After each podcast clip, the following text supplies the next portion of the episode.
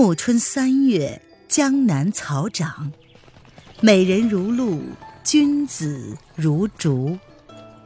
欢迎收听《青崖白鹿记》，作者沈英英，演播微凉，后期制作艾兰。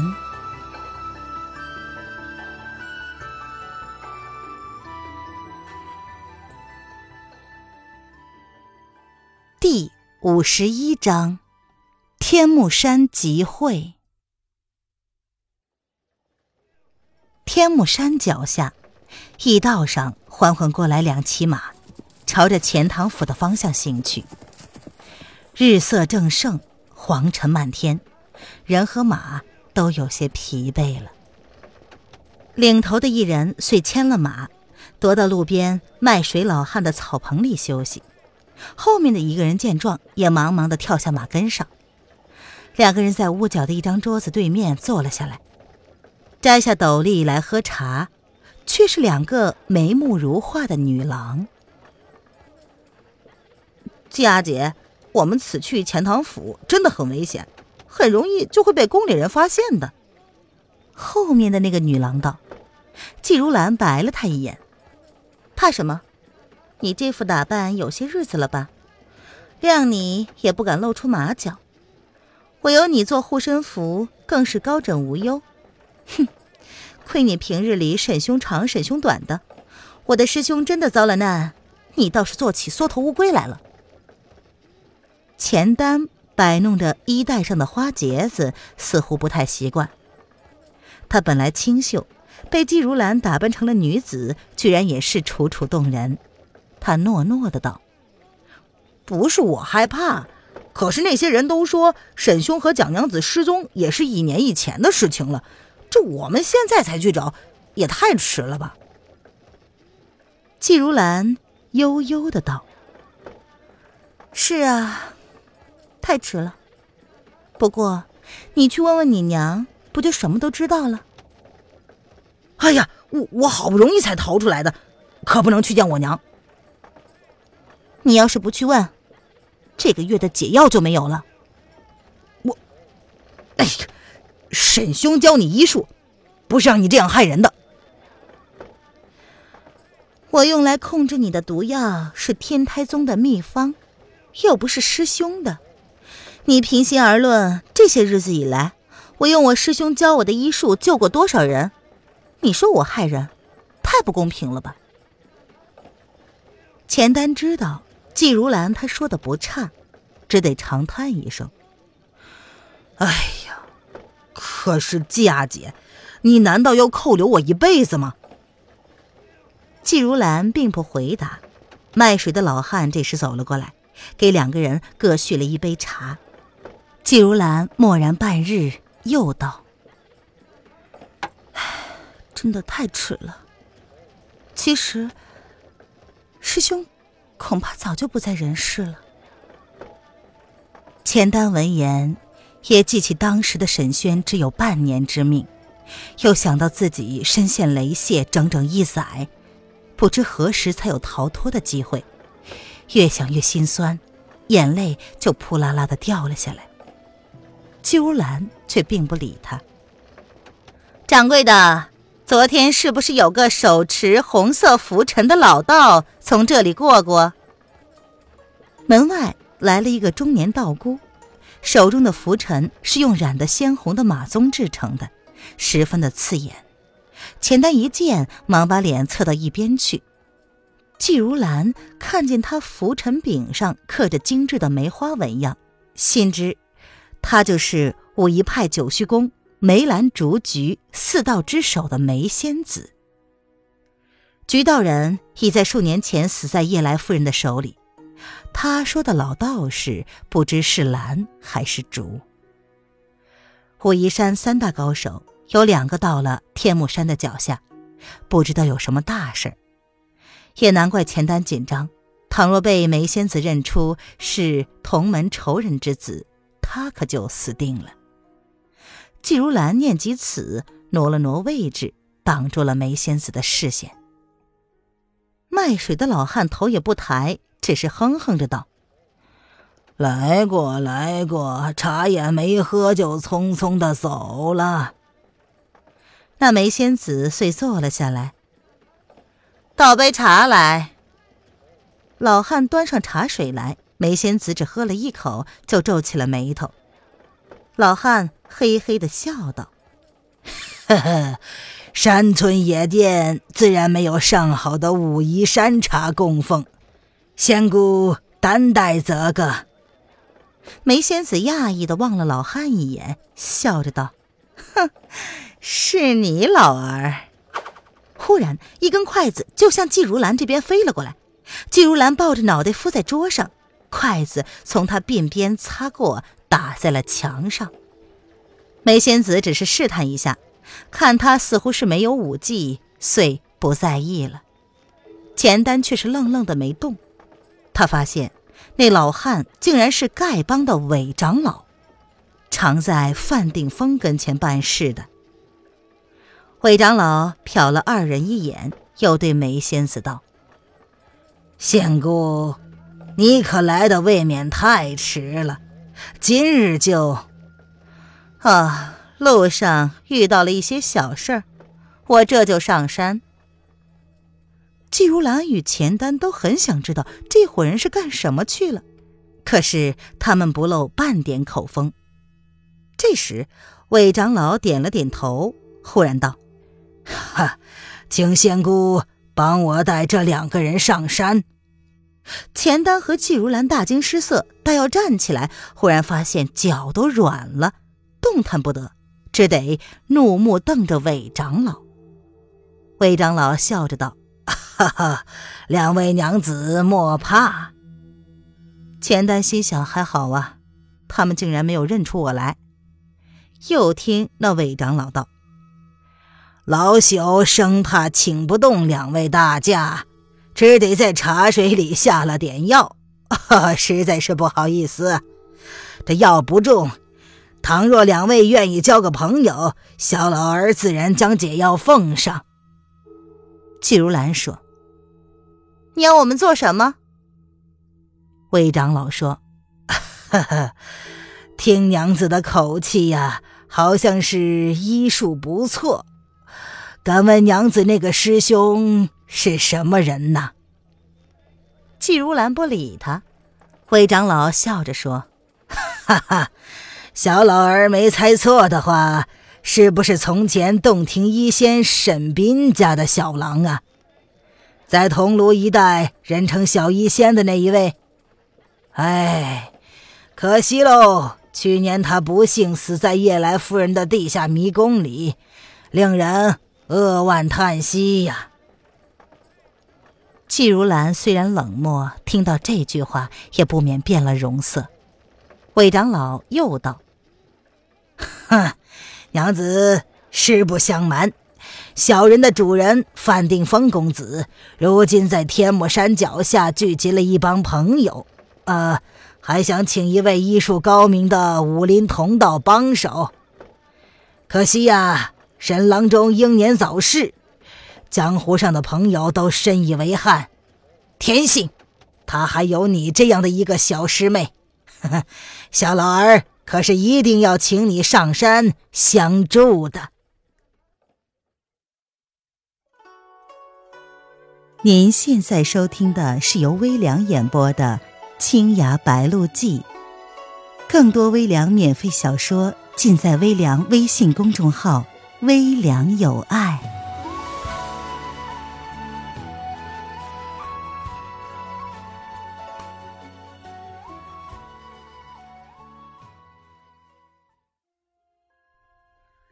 季如兰已经明白这帮人想干什么了。其实这些日子。江南风声暗起，潜流涌动，明眼人早就算到有大事要发生了。他不由得意味深长地朝钱丹瞟了一眼，钱丹紧紧地抿着嘴唇，掩饰自己的慌张。季如兰故意对韦长老道：“你这小老儿偷听了人家讲话，甚是可恶！你不把话说明白，我可不懂你的意思。”韦长老轻轻的咳了一声，看了看梅仙子。梅仙子半闭着眼睛做养神状，似乎是胸有成竹。韦长老想，这样两个雏，怕他们怎么地？遂直言道：“嗯，本来呢，这话不敢说，但那妖妇倒行逆施，荼毒天下，武林正道，人人欲除之而后快。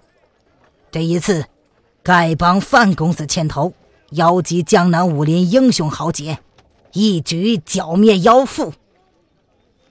他说完，还是忍不住的四周望了望。好，季如兰道：“范公子此举大快人心。小女子与那妖妇也是有父母大仇，他又害了我的师兄。哼，我正想找他的晦气，只恨手无缚鸡之力。老丈，你这就带我上天目山。”梅仙子与韦长老相视一笑，夜来夫人的仇人多如恒河之沙。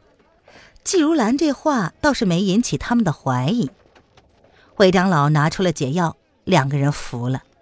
梅仙子道：“那你们俩就随着我走吧。”又瞪了季如兰一眼：“你想要弄鬼，那可是没门儿。”季如兰冷笑着道：“哼。”初次见面说这种话，我不和你计较。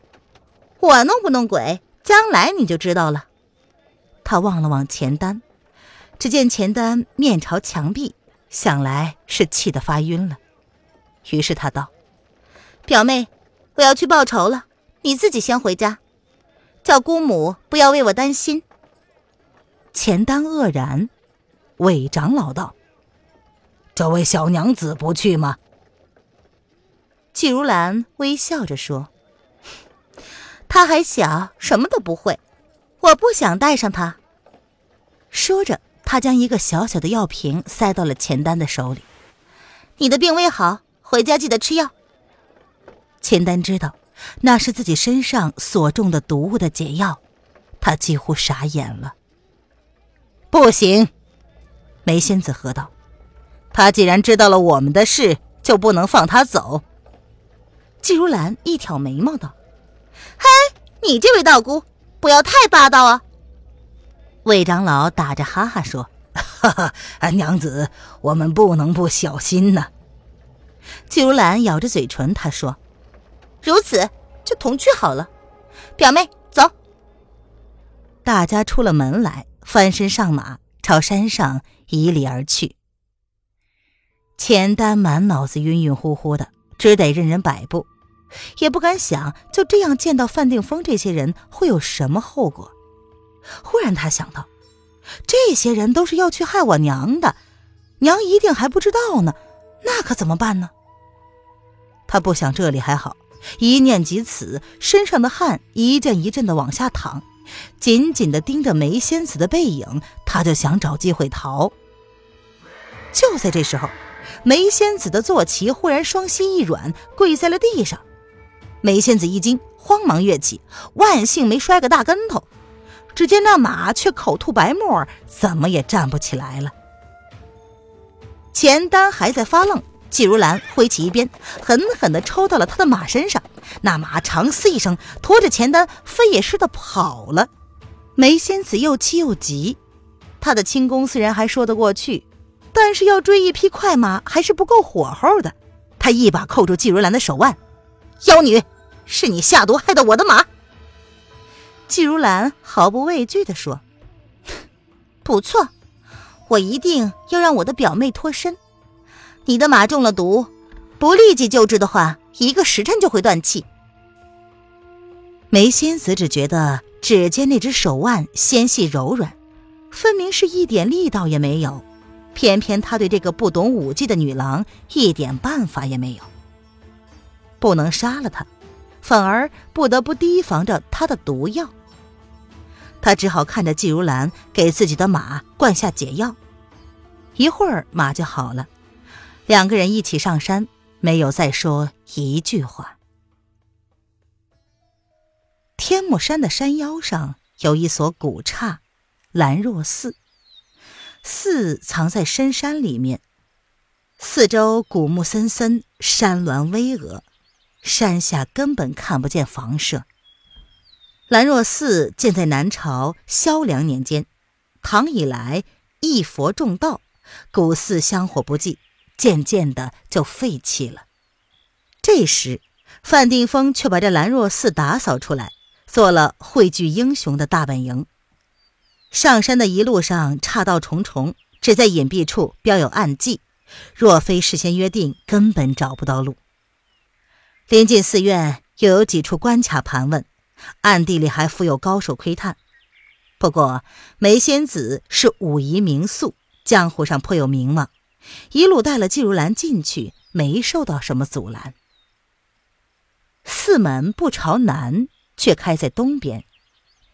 入门一扇巨大的照壁，照壁后游廊回转，极尽曲折幽会之妙。梅仙子见没有人出来迎，心下不喜。旁边一个丐帮弟子赶快过来道：“呃，仙姑，范公子今天大摆筵席，大家都在大雄宝殿里呢，我带您老人家去吧。”走开！梅仙子一扬拂尘，那丐帮弟子直接摔了个趔趄。原来梅仙子最恨人家说他老，现下他正不高兴呢，这丐帮弟子居然还来捋虎须。季如兰只当没有看见。跟着梅仙子就噔噔噔的奔到了后面。大雄宝殿两边一溜摆下了四排圆桌，正是酒过三巡。范定峰离了席，在各桌敬酒。他一领黄袍，语笑焕然，一副大将风度。忽然抬头看见门口的梅仙子，连忙招呼说：“哦，九虚宫的梅仙姑也到了，幸甚幸甚。”梅仙子冷冷一笑，范定峰又道：“范某这里忙得紧呐，有失远迎，请仙姑海涵。仙姑上座。”说着，他就把梅仙子领到了左手第一张桌子，加了一个座儿。桌上已有了梅仙子的师弟蓝道人、天童寺的两名老僧等等，俱都是出家人。季如兰立在堂下。等着范定峰盘问他，忽然席间一个年轻的女郎走了出来，拉着季如兰的手道：“如兰妹妹，你怎的来了？”那女郎呢，正是季家姐妹的表姐周采薇。范定峰举事，庐山宗不欲插手，又不好不搭理，就只遣了周采薇一个女弟子前来。季如兰已经好久没有见过周采薇了。却仍然是淡淡的说：“山下那个老头子叫我来做医生的。”范定峰见梅仙子带来的女郎神情倨傲，又不似武夷弟子，正待喝问，不料周采薇出来认亲，一时只好客气道：“啊，这位娘子想来医术过人，敢问高姓大名，师承何处？”季如兰回答说：“我姓季。”沈轩是我的师兄。此言一出，大殿里顿时安静了下来，几乎每个人的脸上都流露出了一种似笑非笑的神情，交换着你知我知、心照不宣的眼神。周采薇握着季如兰的手，似乎更紧了。季如兰暗暗诧异：沈轩武技平平，又不大在江湖上走动。纯然是无名之辈，他本以为还要解释沈轩的来历，怎的？看来每个人都知道他。范定峰的脸上阴晴不定，他说：“哈，原来娘子是洞庭门下。”不是，季如兰说：“我只拜沈君为师兄，他传我医术。”哦，那沈郎中的医术确乎不凡。范定峰道：“右手第一席上的一个老妇人似乎忍不住的道：‘哼，医术蛮好，人品太差。’这人呢，不是别人，正是镜湖掌门曹志平。曹志平这话好像一下子打开了大家的话匣子，一下子每一席上都有人叽叽喳喳的说起来。曹志平身边坐着海门帮的帮主。”他接话道：“哎呀，可惜呀，一仙沈大侠慷慨君子，一世英名，竟然生出这样荒唐的儿子来。若不是镜湖女侠们亲眼所见，谁能相信那天台宗的妖女竟是和他勾结在一起的？”他的言语之间却也没有多少痛惜之意，倒好像这件事情十分有趣似的。更是有人道：“ 哼，汤君那样自负潇洒的人，居然被他夺了未婚妻，实在也是太奇怪了。只恨呐，我没见过他是何等样人。难道他比汤慕龙还要风流倜傥不成？还是他另有艺术？”哈哈。他不是很会医道吗？周采薇终于忍不住了，她说：“沈君已做古人，大家这么议论他的私事，怕是不太好吧？”亲爱的听众朋友，本集播讲完毕，感谢您的收听。